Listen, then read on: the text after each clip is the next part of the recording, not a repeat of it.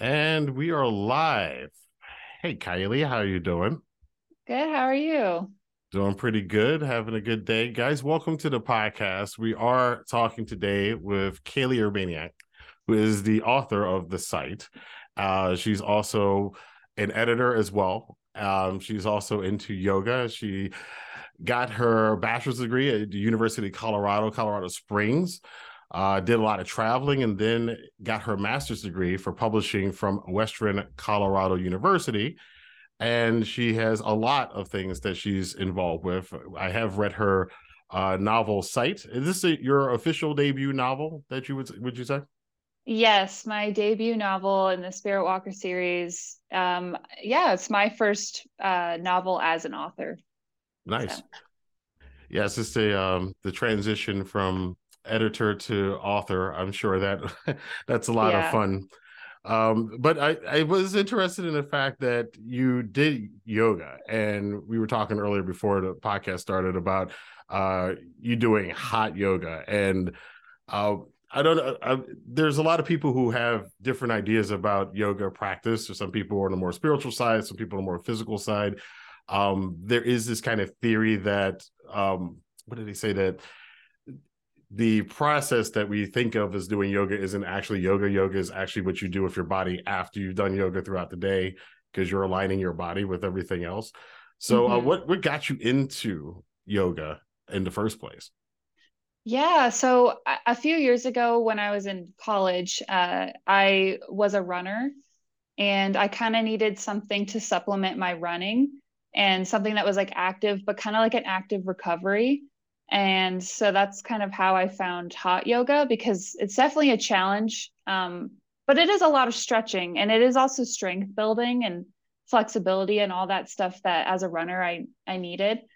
Um, and now I'm not so much of a runner. I'm more of like a yoga Pilates type of person. Um, and yeah, I just really fell in love with it. I think with hot yoga, especially, it's really hit or miss. Like some people will just fall in love with it, and other people will be like, ew, I don't want to be in a 110 degree room with the humidity turned up. I don't want that. So yeah um but I, it is it's like about that mind body connection like for yoga as a whole and yeah it's also a, a workout thing um and obviously our idea of it is different than how it was or how it was maybe intended to be right um yeah so you said it is a mind body thing. Do you find that that kind of because uh, when you're writing, and as we all know as authors, and when we're creating stories, because we're essentially storytellers, and there is kind of this, um, it's kind of like music too. There's kind of, uh, you know, you have the strings, you have the drums, everything else, and it's kind of all of these things mashed together, and they kind of have to fit together to make the music. It's kind of the same thing with writing. Mm-hmm. Um, and you do have to be kind of you have to have your faculties about you. You're juggling different plot lines and characters and stories and scenarios and people and places and stuff. And it kind of the same thing. It all has to kind of fit together. Do you find that doing things like yoga and any kind of like um either mental or physical or spiritual exercise is that something that helps you out with your creating your stories? Absolutely. It, it, I think it helps in a lot of ways. Um, for me, I, I feel like I get a lot of great ideas. It kind of boosts my creativity um, when I'm in a class like that, when I'm not supposed to be thinking about writing. I feel like sometimes that's when the ideas come. And for me, it's really about yoga is about discipline. And like if you're holding a pose and you're struggling, it's like about building that resilience. And I think writing is kind of similar in that way, where, mm. you know, if you hit a block or something um, and it's just not flowing, uh, sometimes it's it's about taking a step back, uh, like pulling out of the pose, for example. Uh, or sometimes it's about pushing through. So you know, it's it's really about listening to your body eh, or listening to your mind and um, you know challenging yourself, but also being aware of your boundaries and being aware of just I don't know, just being willing to push yourself. And that that's just been really transformative for me. Um, doing that in my in my practice and obviously writing just like the physical practice of it is a lot of sitting right. and it, it is nice to just have a little a practice that like gets me out of my chair and gets me moving and gets my mind flowing That's pretty cool because we oh, we all need to get our mind flowing. I do know some people they're kind of um they're on those like psychedelic aspect of yoga. Have you had because I do yoga and I've never I, I have nothing against it. It'd be kind of interesting if there was a psychedelic experience that was triggered uh, while I'm doing downward dog or something. But I never had that experience. Have you had any kind of psychedelic experiences from your yoga practices, or have you gotten to that level with hot yoga? Because I imagine the heat the heat might add to some sort of like it's like you know Native American. Um, they, they have those um, huts where they actually intentionally have that heat so they can experience those psychedelic experiences. Of course, they're also on other uh, natural things this, while they're doing it. So, is that is there anything yeah. close to that that you've ever experienced? um. I, I feel like so I do the traditional like hot yoga class and then I also do like different types of hot yoga like I do um, it's called hot power fusion at the studio I go to Okay. And so it's like a workout inside the hot room. And so sometimes things are just like, I, I don't know if I would call it like that, like that sort of experience, but you kind of check out mentally and like maybe you have to put your mind somewhere else just to like get through whatever challenging thing you're doing right so i mean i wouldn't i wouldn't go that so far to say that but i mean definitely you get into sort of a meditative state when you're like really concentrating right uh, if they're nothing now, hot yoga. I think we discussed that. Uh, there's Bikram. yoga. you've seen this thing with this Bikram yoga. You watched the documentary on this dude. I just found out about this guy a couple of weeks ago, and for those of you who don't know, uh, there is a documentary about this guy named Bikram.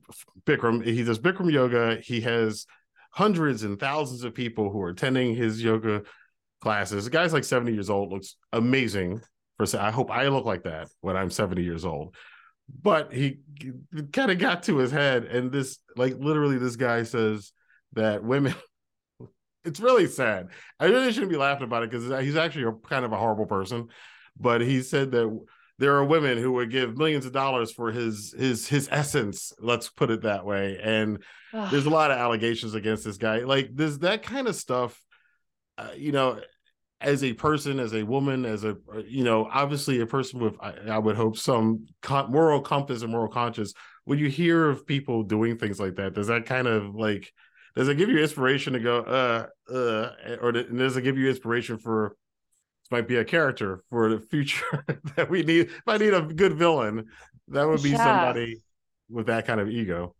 Right. And that kind of like manipulation tactics. Like yes. he, he and he just would get all these people to come in and he was just sitting there himself like drinking water but people would go to these long uh, like week long trainings and he would say you can have like one like one uh, i don't know a certain amount of water a day and like people would be in a hot room all day long sweating and he it was just like the control aspect and not just in in the yoga sense but like in control of women you know after yes.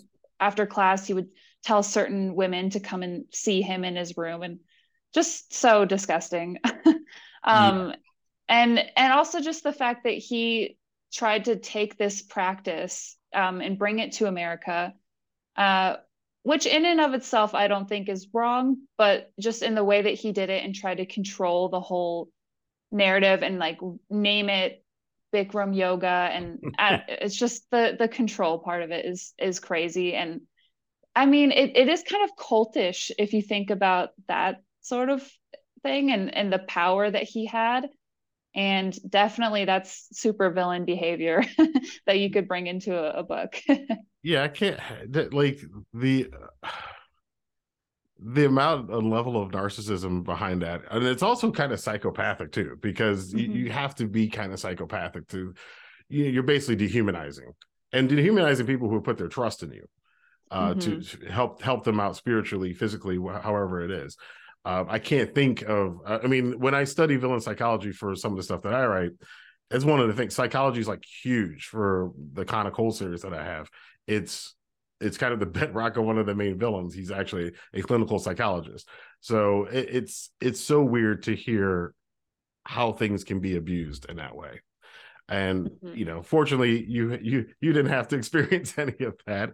And uh, so you have no psychedelic experiences, but you have had paranormal experiences. I've heard through the grapevine. Funny, and interesting thing when I was doing research uh, for you to get your background, there was two videos that came up. One of them that came up was about the uh it was a clip or something about your paranormal experiences and then there's the other one of you getting your ears pierced which was what? You, you have, just have this look like it was was it that bad of an experience? Because you did not look happy at the at the end of it. I don't even know what video you're talking about the ear pierce but I, I will say if i'm doing anything like i hate needles. And so i just like don't want to be there. And i i have like multiple piercings on my ears. I have tattoos. So like i've been exposed to needles but i just hate them. And so anytime i'm going into that i'm probably just like like tensed up and like trying to block it out. Yeah, so I, am sure i didn't look very happy. No i think you I'm, I'm assuming it was your sister or somebody was just roasting you. You're like you want to get tattoos? You can't even get a piercing? So that was probably like one of my first piercings, I would guess. right. But you, uh, okay, so none of those experiences, but you have to tell us about the paranormal experience because you do write young adult paranormal fiction and have an interest in these kind of things. So, what what is your paranormal experience that you had? Oh, sorry, my dog's barking. Um, there, there um, it is, right there. There's a ghost that just showed up. It's oh, like, all right. I do think my dog can see ghosts. Sometimes he's just like looking in the corner of the room, and I'm like, "What? is someone there that I don't see?"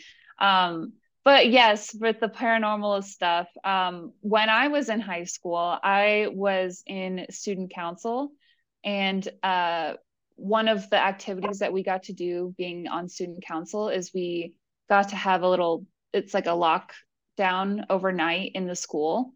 Uh, and so we were staying the night in there. And the way my high school is built is there's three levels, and then there's a basement below that.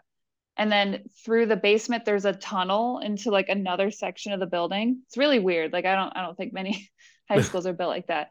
Um, but so we were down in the basement, and there are some classrooms down there. But we were walking past my friend and I, and uh, we look and in one of the classrooms we see this woman standing there with like this like long like frizzy black hair and she was just standing there and then we both looked at each other and we were like did you, did you see that? And we looked back and no one was there. And then we freaked out. And everyone told us that we were crazy and that we didn't see anything. But I, it's just i don't know. I i believe in ghosts. And uh i don't know. I i think that that's kind of I've always wanted to write a ghost story because of that experience. And uh, I've also heard crazy ghost stories um, from other people growing up too. And so all of that combined is is what kind of inspired me to go in this direction. So yeah, yeah. Did you when you saw this woman, did you just go, "Oh my God, she's this this crazy woman is in the basement," or that's a ghost, or did you say hi, or did you do an EVP? Did you do any of these kind of? Because I'm I would do like inspiration from Ghost Adventures. I'd pull out my phone and start asking questions, and then play it back later and see can is there anything on here, or did you you were just like no, I'm I'm done. I think initially we were just both really scared because like the way she looked didn't look like a person necessarily. Like it was kind of like a, a few feet back from the door, and like it was just kind of like this figure just like standing there and and then like when we looked back nothing was there and so i think just instantly our heads went to like that was a ghost yeah.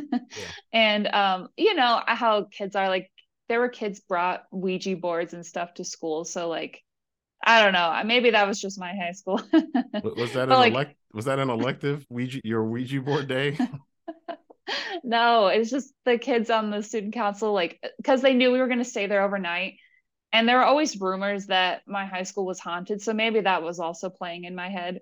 Um, but no we we didn't say hi uh, we uh, and we did tell our teacher or whatever because um, she was like why are you guys screaming and running through the hallway and she was like oh did you see like a woman in there like was it like one of the janitors and we were like nope not the janitor nope yeah, the janitor usually uh, probably doesn't lurk in the hall. And, and this was late at night. yeah, late at night. And like think of the like it's it's a basement, so there's no you know windows or anything, and so it's that low lighting, right. that fluorescent lighting. It's just kind of creepy as it is. I, I I I take that back. I probably would freak out then. I don't think I'd be doing the EVPs. I'd probably freak out. I have never seen because we both both of us write in the paranormal world. I've never seen well, I've never definitively seen any kind of spirits, although not like in a way of like what you had where you like walking past the door and then there's a, a figure there. It was more of like the first off, two of them were animals and one of them was a human. So the house this current house when I bought it, my uh, neighbors actually know uh, the previous both. They actually know both previous owners, and they're still friends with them. So I got to meet them. And I would I said like the first year I was here, I was like, middle of the night, there's like this depression at the end. Like you know how you can feel if somebody sits at the end of the bed. And I was like, there's a depression. I'm, I think there's a ghost, and it's sitting at the end of my bed in the night. They're like, oh, the cat used to just hop on the bed when we would go to sleep all the time. I was like, oh, it's the cat. The cat's buried in the tree. Uh, well, from what I was told, then they kind of went back on the story, but I was told that there's a cat buried in the yard somewhere else. I was like, oh, okay, so there's a, a cat hopping on my bed. A ghost cat. ghost cat is hopping on my bed. So at least, I mean, uh, I'd rather that than to be a person. So that's good. The only other one was um uh, one of my exes, I we moved into this uh, condo together, and the day I moved in, I was putting stuff in the bathroom, and it's just like this image of a guy with a beard flashed in my head for a second, and I walked out in the living room, and she's unboxing everything. I'm like, no, I just had this weird thing, and when I went to the bathroom, it's like I saw a guy like a beard, and he was kind of this tall and whatever. She's like, "Oh, that's my grandfather." I was like, Wow. Okay. So he's he's checking me out. All right. So yeah, that those are my only paranormal experiences. I don't think I want anything. At least those were in sunlight and daylight and with animals. Yeah. Creepy, creepy women in basements, not so much my kind of thing. Yeah. And well, I mean, I don't know. And there's other experiences too, like eh, eh, you know, have you ever been to like a psychic medium or anything like that? I have not. So tell me about your experience. um, well, I've been to, I don't know, my family is big into like tarot cards and things like that. So I've been to several psychics and tarot card readers and, and things like that. But one time I sat down just to get my tarot cards read. And um, the lady was like, Oh, I'm also a medium. And I hope you don't mind, but there's like a, a male presence like here. He's like an older gentleman. And I was like, uh, Oh, okay. like, who is that? and he, the things that he was telling her um like it, this is such a random thing but with my grandpa whenever we would visit he would always make us or take us to go get ice cream. And it was like he's being really encouraging about like my books and things like that. And then at the end of the the conversation that she was hearing he said make sure you go get an ice cream cone today. And i was like wow. that's a super strange connection. Like uh, I don't think she was just saying this at that point because that like why else would you bring up the ice cream cone thing? So I think that I talked to my grandpa at one point through a medium as so yeah. Well, well again, nice to know that the grandpas are watching over us from yeah from beyond. They're like, get that ice cream and uh, yeah so uh, you've had these paranormal experiences and uh writing and uh, how many how much of this kind of bleeds into any kind of storytelling you're doing because you do write young adult paranormal i well i did put a, a ghost in the high school like i liked that idea in into my uh my book i didn't necessarily make it the same type of situation that right. i was in personally and i think the rest of it though is all just kind of my imagination and like I do love watching those like ghost hunter videos, so maybe I get some inspiration from that. and uh I don't know, kids in my town especially. Um, so the town in my book, Katori Springs, is based off of the town Manitou Springs, which okay. is a real place in Colorado. And uh, there, it's like kind of understood that at night it turns into like a ghost town and there's ghosts everywhere. um, and you know, as a kid, I'm like, oh my gosh, I believe it. Uh, and so that's kind of my inspiration for the town. And so I kind of took some stories from people that I've that live in Manitou Springs and they've told me these ghost stories. And so a lot of those did make it into the book. Um, and also, you know, you read the book, it kind of starts out with the, this mention of the coffin races. Right. And that's that's a real event that takes place in Manitou Springs as well. And it's based on this this woman who passed away, was buried up in the mountains, and then her coffin fell all the way down the mountain. And so now they recreate it with ca- coffins and they dress up as her. It's it's weird. that, but yeah. so I mean, I took a lot of inspiration from that town and all the weird quirks and like all the ghost stories that I've heard coming from that town. When I die, uh, depending on how I die, I want to be honored in which, especially if it's a very weird manner, that every year there'll be a, a recreation of the way that I die but yeah, that's a, that's an interesting and that it, like it's like you said it is in the uh, story that you're telling the Sight and um we're not going to give away anything but um it, i did find some of the quirks in of the characters and some of these quirky things about the um the area that they the area that they live in and and the, how life works there because you're from i believe i guess a midwest western background i guess and i'm an east coast kid and it's uh it's they're slightly different there's some things that you know i'm like oh that's interesting we don't have it's not quite like that over here on our side of the world but one of the things that you definitely got down because it is also not it's not just paranormal it's young adult mm-hmm. and it's the young adult relationship that i found with uh the main character marceline and tag who is her love interest in the story and the thing that really it, it's funny because it struck me because I, I you, you read Tag at the beginning, and he is football player, football star. You know, the dad's kind of like, mm, but then the, the kid he's good at football. He wins the game. And dad's like, all right, you know, yeah, it's fine, it's fine. And like the interesting thing is, I don't know if you found this, but typically speaking, like recently, um, I have noticed that characters like like I like even in the, the, recent Velma series, and now we're getting into uh, we're getting into dangerous territory here. The recent Velma series, was, and there's Scooby Doo right there. As I grew up, hey.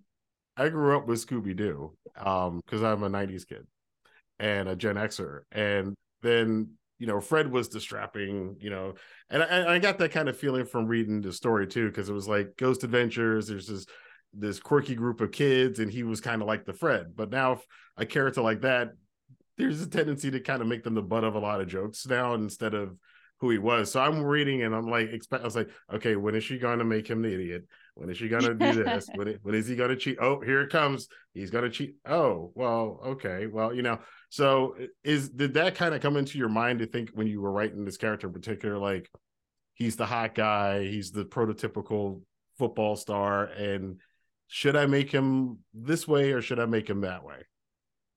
Yeah, I I think it's funny that you thought of him in that way and you were like expecting him to take a totally different path because for me he I always wanted him to be that character for Marceline that she could rely on like in this world where everything's crazy and uh, she's finding out that she has these powers she can talk to ghosts and she's meeting all these other people um, and her perceptions of everybody else is uh, is changing.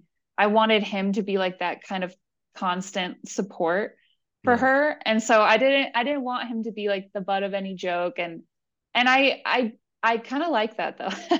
Right. Maybe.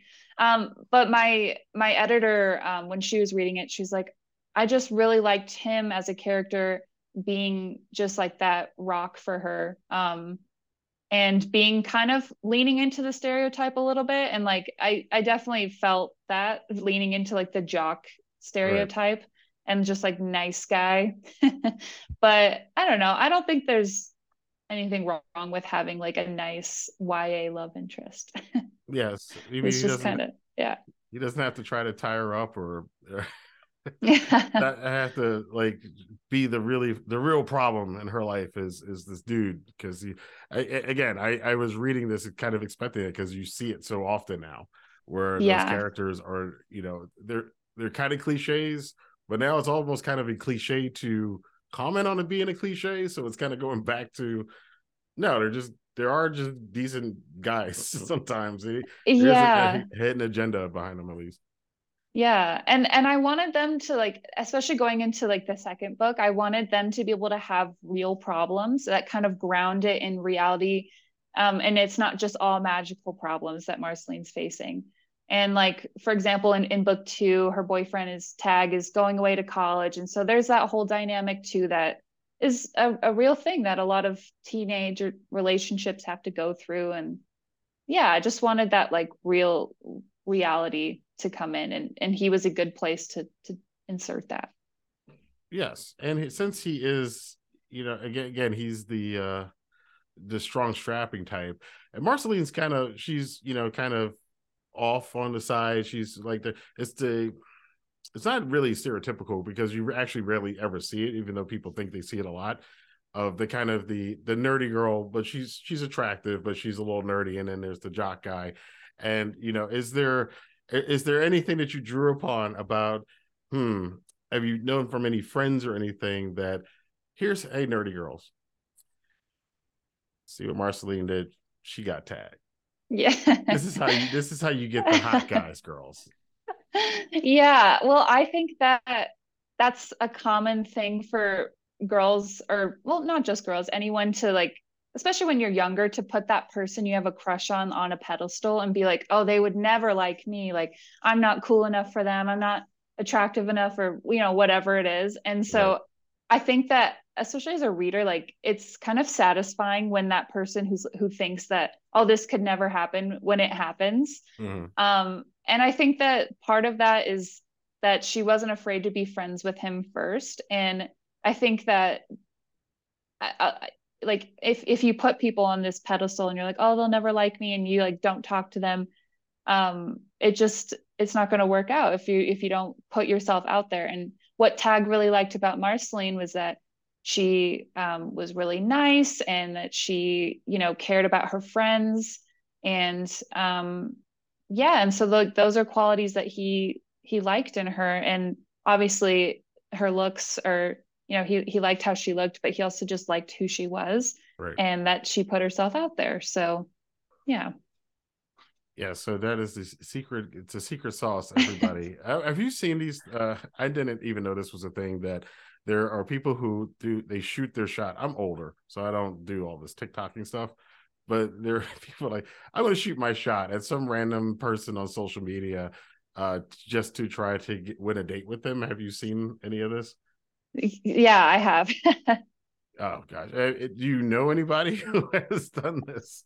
Uh, no, I don't. I kind of those videos where like I also hate those videos where like the guys just out and they're like, "Oh, can you like shoot give me your best like pickup line or something?" Yeah. And like, ah. um but I kind of I think that you don't have to do any grand gestures to like pick someone up, you know? Like I don't think Marceline really did anything super crazy to to get Tag to like her other than just be herself mm-hmm. which is kind of crazy these days like usually there's always something that that or like people think that there has to be something big to to draw someone to you and that's not always the case. Yeah she didn't have to go through any instagram filters to uh mm. to get her to get her love interest to take interest in her. Um again that but you also show a lot of uh teenage uh, miscommunication because that does happen. It happens in every relationship but especially when you're teenagers and then uh-oh you know you're you're jumping to conclusions because you see something or then somebody doesn't isn't all hey how are you and they're kind of in a bad mood and then you go oh i mean have you is that like I don't know what your dating experience is or what your dating life is, uh, but is that something that you can like based off of things that you've had from your experience and when you were dating in your dating life, especially in high school? Yeah, and I think that that's true just between friendships too, especially in high school is like just reading things wrong like and also not communicating when you need space um and then reading that space as like oh my gosh they're mad at me or like i did something wrong. Um and so I, I wanted to again like with that re like adding that touch of reality in there and and marceline and tag do have their struggles where uh, you know, she thinks if she sees him talking to his ex that, oh, that means that he's he's gonna go back to his ex and leave me, or or he thinks that like when she's pulling away that something's wrong. And I mean, he was he was right, something was wrong, but right. it wasn't anything wrong with their relationship. Um, but those those are the sort of things that couples have to work through. And um, I know in my relationship that we have to uh, over communicate at times and just and i mean that in the sense like if if i need space or something i'll just say like hey i'm just like going through something and and i just need to have a have a day or something where i'm just like kind of in my head and then um have those conversations if i don't know. I i think that there's like a level of sharing that you do with with your significant other you know? Yeah and if you don't have that space the th- it's kind of the thing of your resentment kind of can go off onto the person that you're in a relationship with. And it might not be directed towards them but then if, if you're not getting the space then it does become towards them. It's like and now you're another stress on top of the stress that i'm already dealing with. And mm-hmm. again it kind of goes back to what you said about communication. If you can't communicate those things or you're I don't want to say overly sensitive, although maybe that's what it is. But if you go to any kind of, oh, you're you're not one hundred thousand percent happy to see me all the time, every day, every instant, then something must be wrong. Then I did something wrong, or something's wrong with you. It's probably not going to work out too well uh, if you don't mm-hmm. have that kind of communication. Is that something that you would suggest doing uh, earlier in the relationship when you're you're getting things are getting more serious that you have those kind of conversations? Right. So like early in a relationship if you start noticing you know if someone's less excited to see you one day or if they're a little bit more withdrawn um, i think it's okay to to just acknowledge that and just say are, are you okay? Like i just noticed like you're a little off today. Um, and not kind of take it personally if someone's acting a little bit differently. Um, because you know obviously you're a big part of their life if you're dating somebody but their problems aren't all centered around their relationship. You know we're all people we're all humans we all have issues and problems that for, in every aspect of our life. Um, and sometimes just checking in is enough to open up that conversation and um, sometimes it might just be you understanding who you are and just saying like hey I, I know that i need space or sometimes people need to vent or whatever it is that you need when you're going through a problem um, letting your your partner know or your significant other know uh, i think that's just a great way to uh, improve your communication because those things are going to come up and it's never it's not always going to be happy 100% of the time it's not going to be happy 100% of the time. I know. We were lied to. I was told, I was told it's happily ever after, man. What is, what is this? and it's funny because that's a, that's a storytelling trope. And uh, like, how, how do you find yourself when you're writing to you sometimes maybe I'm steering too much towards a trope and maybe I need to, here's where I need to, and then here's where I can kind of go off the path a little bit. Mm-hmm. I think I think tropes are there for a reason. Um, I I like using tropes here and there, um, as long as you're not using them in excess. Like it's not like everyone can predict every little thing that's going to happen from this point on. I like personally to use a trope and then lead someone to think that oh it's going to end this way and then right. you can go the other way um, but you have to deliver on some tropes you know there's there's some things that um, I mean, you can't just like give everyone false promises all the time. And right. and you know, there has to be some things that that work out how the reader expects them to, especially in urban fantasy or in just fantasy genres um, where there are a lot of tropes. I think you have to deliver sometimes, but uh, while keeping it exciting and putting twists on things. Are you suggesting that possibly a certain movie, maybe we'll call it uh, the Last Jedi, you probably shouldn't subvert tropes that much because people go in and going, I want to see this kind of movie, and you're going, you know, all that stuff you want to see. Throw that in the garbage. Literally yeah. doing that, and I mean, is, uh, do you think uh, like in a situation like that, or there, and there's not just to pick on poor Rian Johnson, all, he's been picked on enough, but um, but in situations like that, does it when somebody takes something that you're expecting? I want this kind of experience. Like when somebody's reading the Sight, I know what I'm getting into because YA paranormal fiction. I see the cover. I know what kind of story I want. Is it good or bad storytelling to go, this is my opportunity to do something to stir up the pot? And like, is that the point of storytelling or is the point to tell a story? It, I think there's probably multiple minds on that or multiple thoughts and theories on that.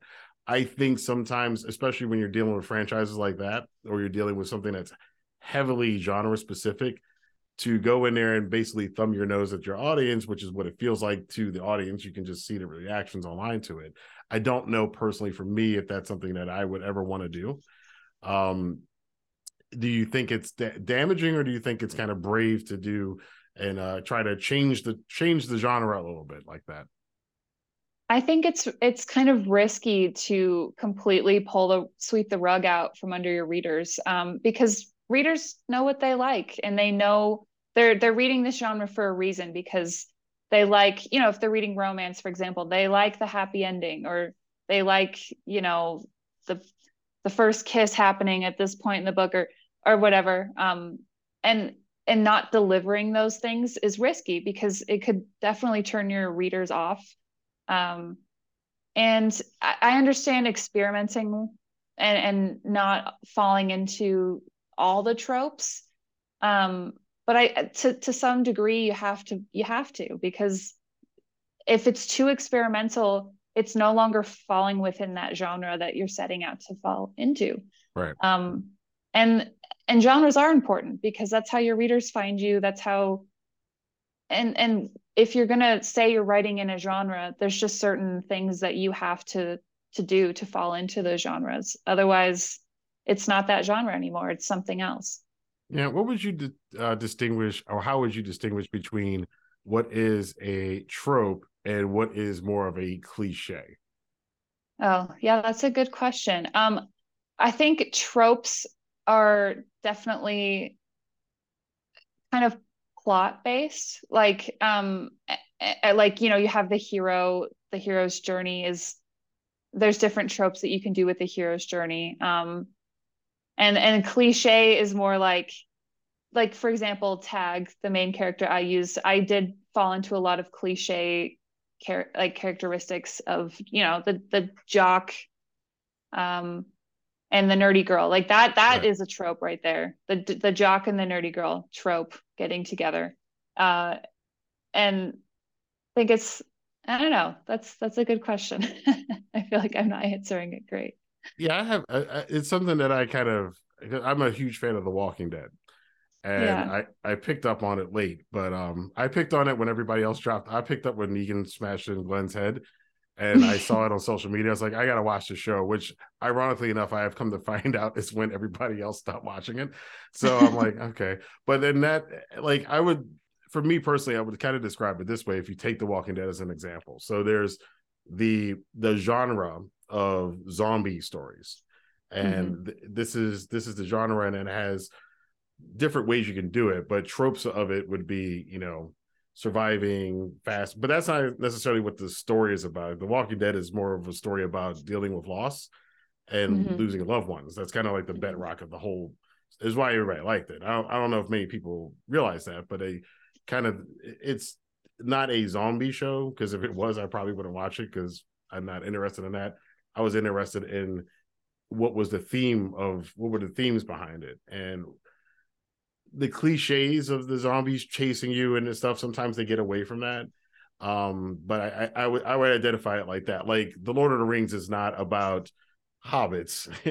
It's about mm-hmm. that's the genre that it's in. Um there are tropes of an action movie but what a, a story is actually about uh especially uh, tolkien's original uh the original books um it's really about friendship and about written from somebody who lived through World War II and had friends die, didn't come back, and you know there and back again, which is the whole journey, which is the metaphor for World War II.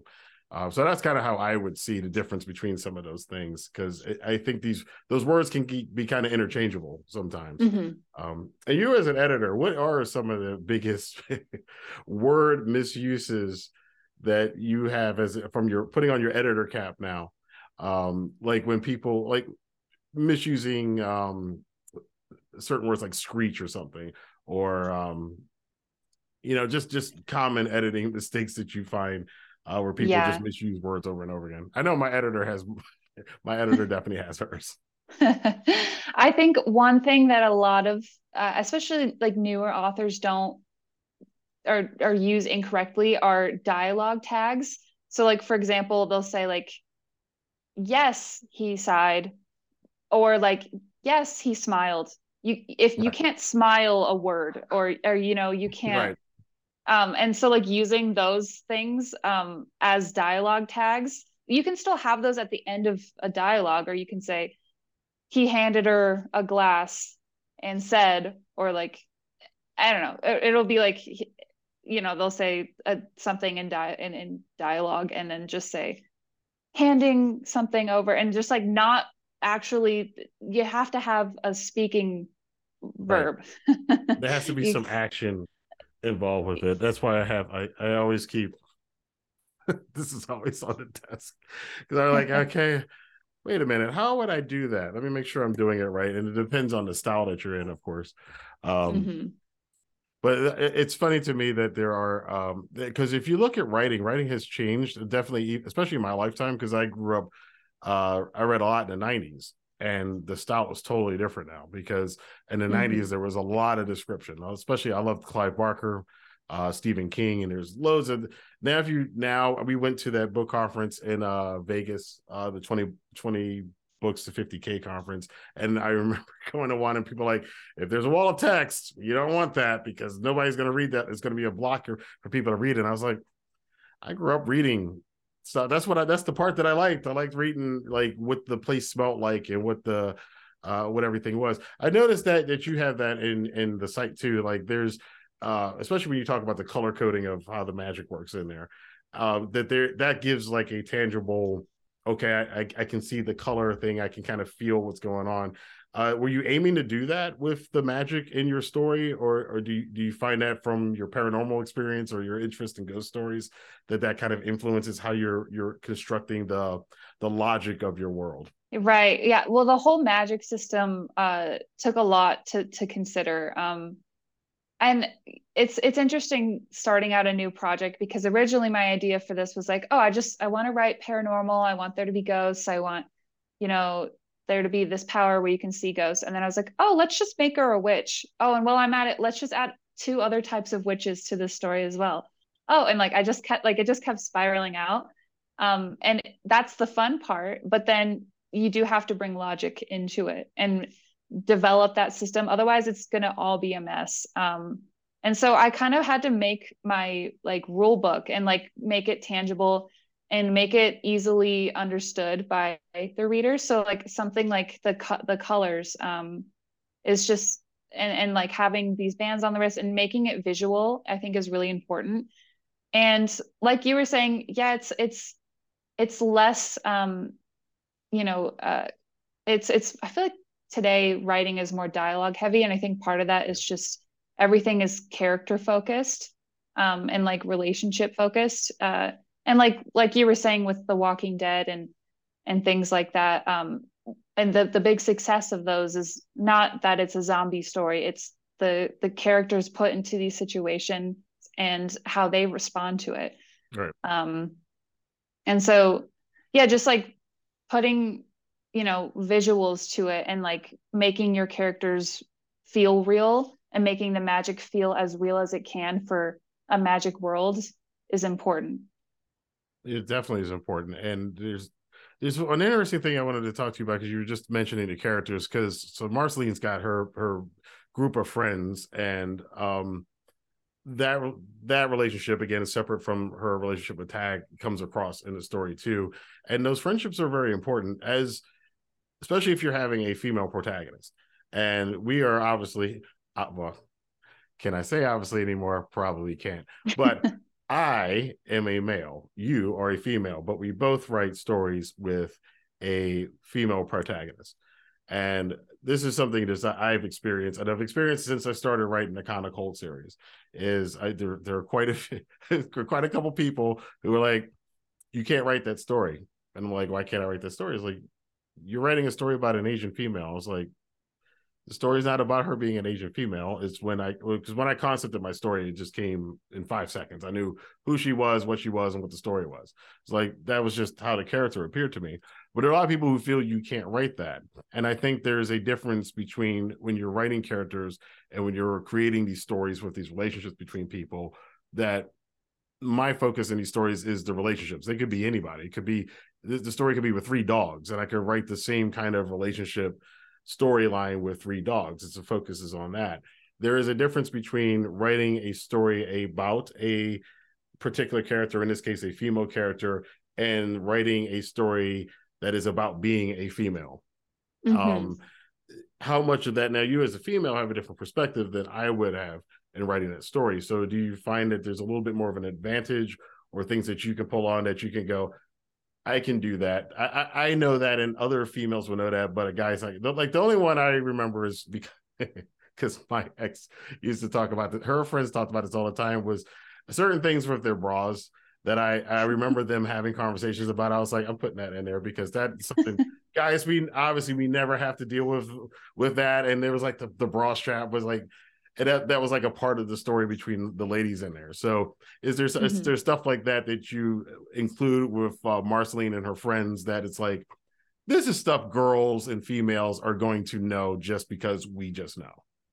Yeah, and I, I and I I like what you were saying is like yeah, it's it doesn't matter necessarily who it is. It's just like I mean, it's important who this person is. It doesn't matter like what if they're male, female, like but that does come into play with how this character experiences things. Mm-hmm. and so like right so it's it's a girl and so she's going to have like especially if she's kind of like an action you know protagonist. She's going to have these things that come up that maybe a man wouldn't have to deal with in like a eh, you know in in a fighting uh context. Um and and yeah i mean everyone is different and so every every female is different every every character has to have something about them that makes them feel real and that's another thing that i tell authors like when i'm editing a book is to make sure that your characters have enough of like a uniqueness about them so that say i feel like there's some authors who have characters and you could just change the the name mm-hmm. um, on the dialogue tag and it wouldn't make a difference because the dialogue is so bland that it doesn't reflect who that character is who's speaking. Right. And so if all your characters sound the exact same, it's kind of one note. But if you give your characters just these human qualities that that make them different from each other, um, that's that's more of a relatable story. And that's what helps with side characters becoming people's favorite characters. Like I had, you know, there's always people that love the side characters maybe more than the protagonist. yeah, there, there um, are a um, lot of Daryls, Daryls in the world. Yeah, and that's another thing is like your side characters are, you want them to be fully fledged people too, and like to have their own goals that they're pursuing, um, and they're not just there to support your main character. You know, they have to have things that they're trying to do as well, and of course they're they are, you know, as the author, like they are there to support your main character, but to add those qualities that make them feel real. Um, and yeah so I, I like that you you did acknowledge that this is a female character that you were writing mm. and that you added things in there that you know a woman would have to deal with. Right. Uh, and make those those characters feel real. That's important. Yeah it's because you have to touch on certain things that you're like in this situation is there something oh, I wouldn't do this, but I can see from the situation and I know from, you know, being around females, you know, I I, I know that's something and I can ask my female friends because I've met females and know certain things and, and can put them in there. But again, it's um you we were talking about writing for female heroes and you were talking earlier about the hero's journey this is something that and i have made sure to do this with my character kana is number one she's tends to be more masculine anyway. She's more of a tomboy, so that's easier for me to not have to go into depth with. Obviously, I'm not feminine at all, and I can relate more and write more for a female who's leans more masculine uh in this in that kind of tomboy role. But I did note that there I have noticed that there's a difference between the female's hero's journey and the male hero's journey. And I wanted to see what you thought about this because I definitely wanted there to be. I first started writing it kind of thinking of that kind of male uh, hero's journey, and a lot of that is going into you know the belly of the beast. You know, Pinocchio's got to go into the whale to save his father. It's a lot of saving your father with the guys. It's like you know, even something like Star Wars, like Luke had to go save his father, and, and on and on and on. Um, in the case of the females, I have noticed though uh, especially a lot of popular pop culture female characters. Um, Ripley in um, Aliens, Sigourney Weaver's character, uh, goes to save Newt. Uh, Kill Bill, Uma Thurman's character, she goes into the heart of the den not to save her father, but to save their children often. Uh, Mrs. Brisby in the uh, Secrets of NIMH, uh, Diane Freeling in Poltergeist, you know, she literally goes into hell to bring Carol Anne back from the other side. Um, is that something that you have noticed? I have definitely I've noticed that once I started really looking into uh the hero's journey and that how when I looked at female characters, that was a big difference I noticed between the males who were saving their father, the past, and the females who were saving the children, the future. Mm-hmm. Yeah, I I think that that's definitely the case, and I think those lines are definitely blurring now. Um, but yeah, it's like the the women's journey is kind of more emotional and it's kind of about self-discovery along the way and both both heroes journeys that kind of have to be something about like saving the world saving so and so saving something um yep. and even if it's saving yourself from a situation um and but i think that that's like what your strength is like as a as a man writing a, a woman point of view is like is just having a different spin on what that journey is for a female character. And and again it's like not every every woman is the same. So that's why kind of blurring those lines makes a difference um and and how it's read. And like like you were saying oh yeah she's more of a tomboy but yeah she's just a, maybe more of an analytical and more like and and like to bring it back to role reversal like for example jk rowling writing a, a male character right. um, and i think something that she brings to it as a woman writing for a boy is kind of that emotional um, and and and for him i felt like obviously it's a long series and he grows up in the series but it is about self-discovery in addition to defeating the villain in addition to figuring out how to navigate this magical world and so just bringing i don't think there's anything wrong with writing an alternate perspective as long as you're thinking of those things like thinking right. how your character would think the interesting thing about Rawlings too is that a lot of uh, the Harry Potter series, especially even is more uh, d- dived into in the books, is that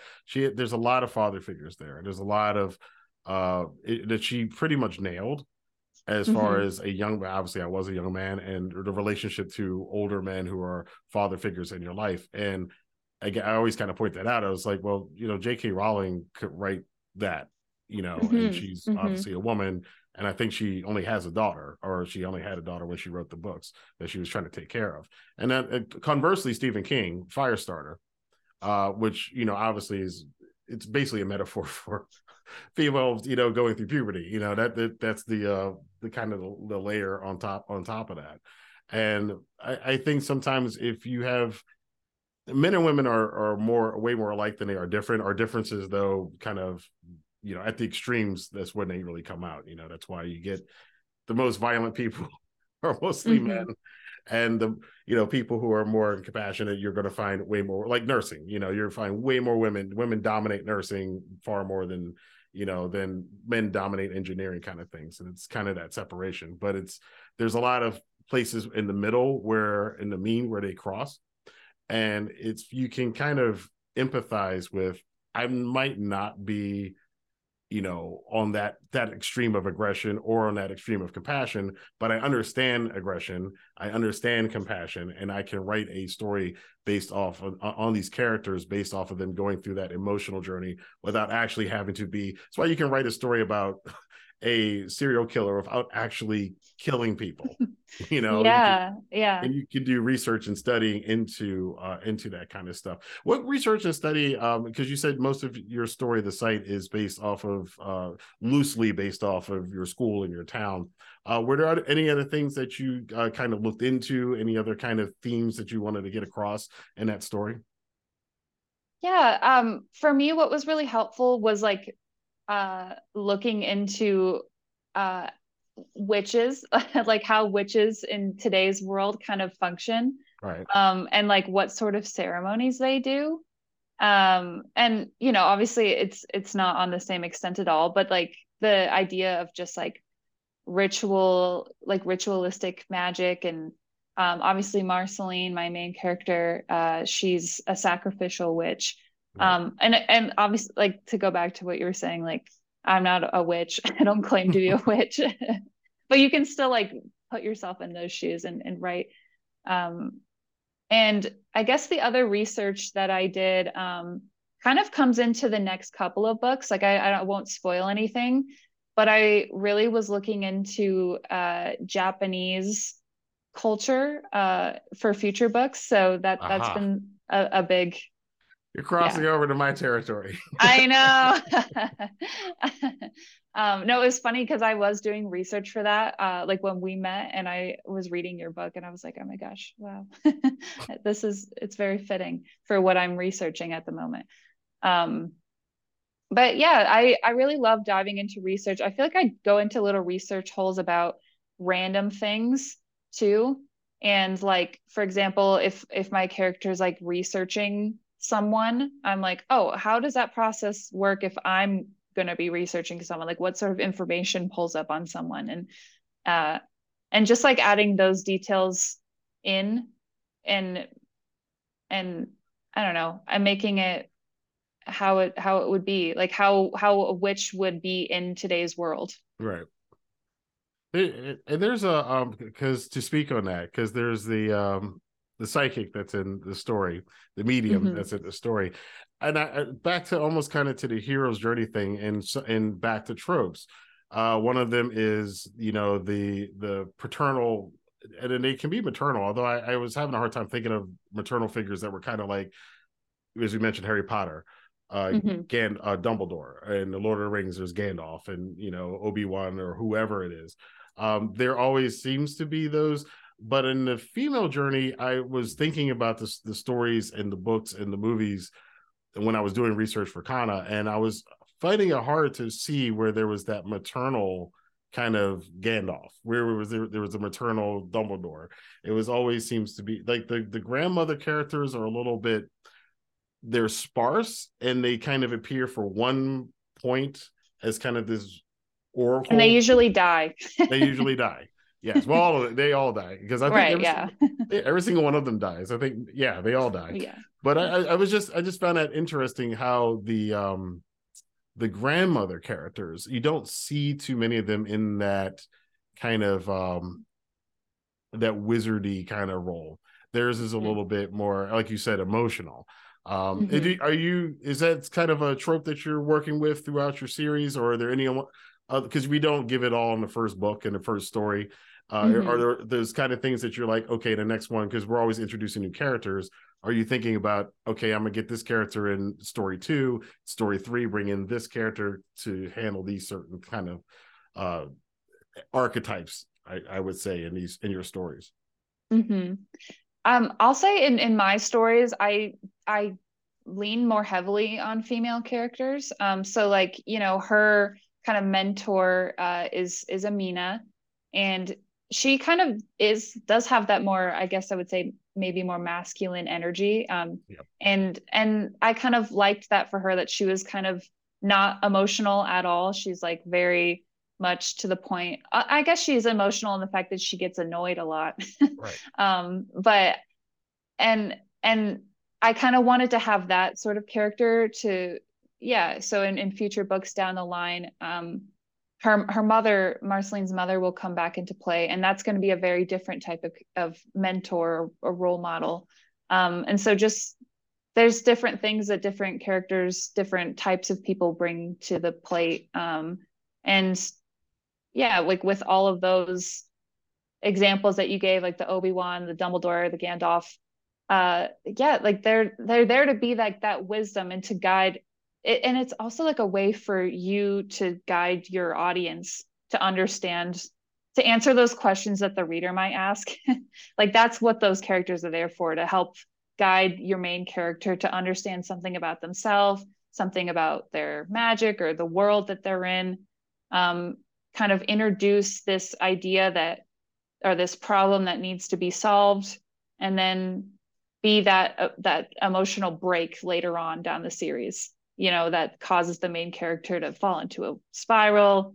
Yes we we know that trope and how that and, all goes. and it is interesting how because I, I, you said that they've they've kind of already been there so they can get a little bit annoyed and that's kind of like the mentor figures like and it's much more believable when you like in your story when you have a mentor figure is like really like yeah and they've they've done it so many times like oh yeah yeah you know yeah this and it's all new for you and mm-hmm. again the main character and us as the audience the readers to be able to experience that we don't know what this world is but here's a person here's our resource. And then they're going to let us mm-hmm. know everything we think is either spot on or we're completely stupid. And what are you mm-hmm. doing rookie? Get out of here. So yeah. um I, I do love those i do love the fact that you have added that in the story and i'm interested in seeing where the mother goes because that was and, the part that was that was the big mystery not to give away anything but there it is a mystery in the um, the mother daughter relationship as opposed to the the father relationship. Although I was I was thinking of. Uh, what was it? Is it the Twilight series? I never read them.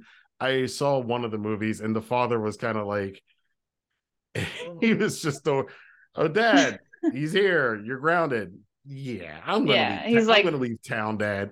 And then oh, okay, you come back home. You're you're fired. Okay, I'm still gonna do what I want yeah. to do. Got a thing. Yeah. I I mean like the the parent figure I feel like especially in like a young adult type of thing it's like you need to have someone to like have consequences but like they're not really consequences and uh, you know in this world where like there's much bigger problems like it, Marceline was either going to not to spoil anything but at the end there's a lot of things happening that could result in people dying and it's like right. if you're grounded you're gonna you're gonna have to break your father's rules in order to save people's lives yep. um, but i think it's still important to have those relationships and and add more tension and and like another thing that she's getting in trouble for that seems so small compared to everything else that's going on and uh and yeah and and parents are going to want to protect their kids. And even i feel like also it's a common thing in young adult for the parents to not know what's actually happening with their kid. Right. And like in any other circumstance like being grounded by your parents like a big deal. Um but when you're dealing with you know witches and ghosts that are trying to kill people there's right. bigger problems than just like a small teen normal teen point of view Right, and I'm I'm waiting for one one of those stories. I'm just waiting for the parents to be like, "Yeah, we are, we knew, whatever." You know, it's like you think I knew this whole like, time. Yeah. yeah, yeah, we knew this whole time what you were doing. Yeah, whatever. I knew this whole time. time you were running off with a vampire, like in Twilight. well, we are at time, so I do appreciate you uh, coming on the podcast. Let the people know where they can find you on the socials and all those things. Yeah, thank you so much for having me. Um, you can find me on my website. It's kayleeurbaniakauthor.com or uh, it's at Kaylee Urbaniak Author on Instagram, TikTok, and Facebook. Cool. Thank you very much for joining us, Kaylee, and we will see you soon. Congratulations on the book, too. Thank you so much. Yeah, th- I'm so excited for the rest of this podcast series. It's going to be awesome. Thank you. See you guys.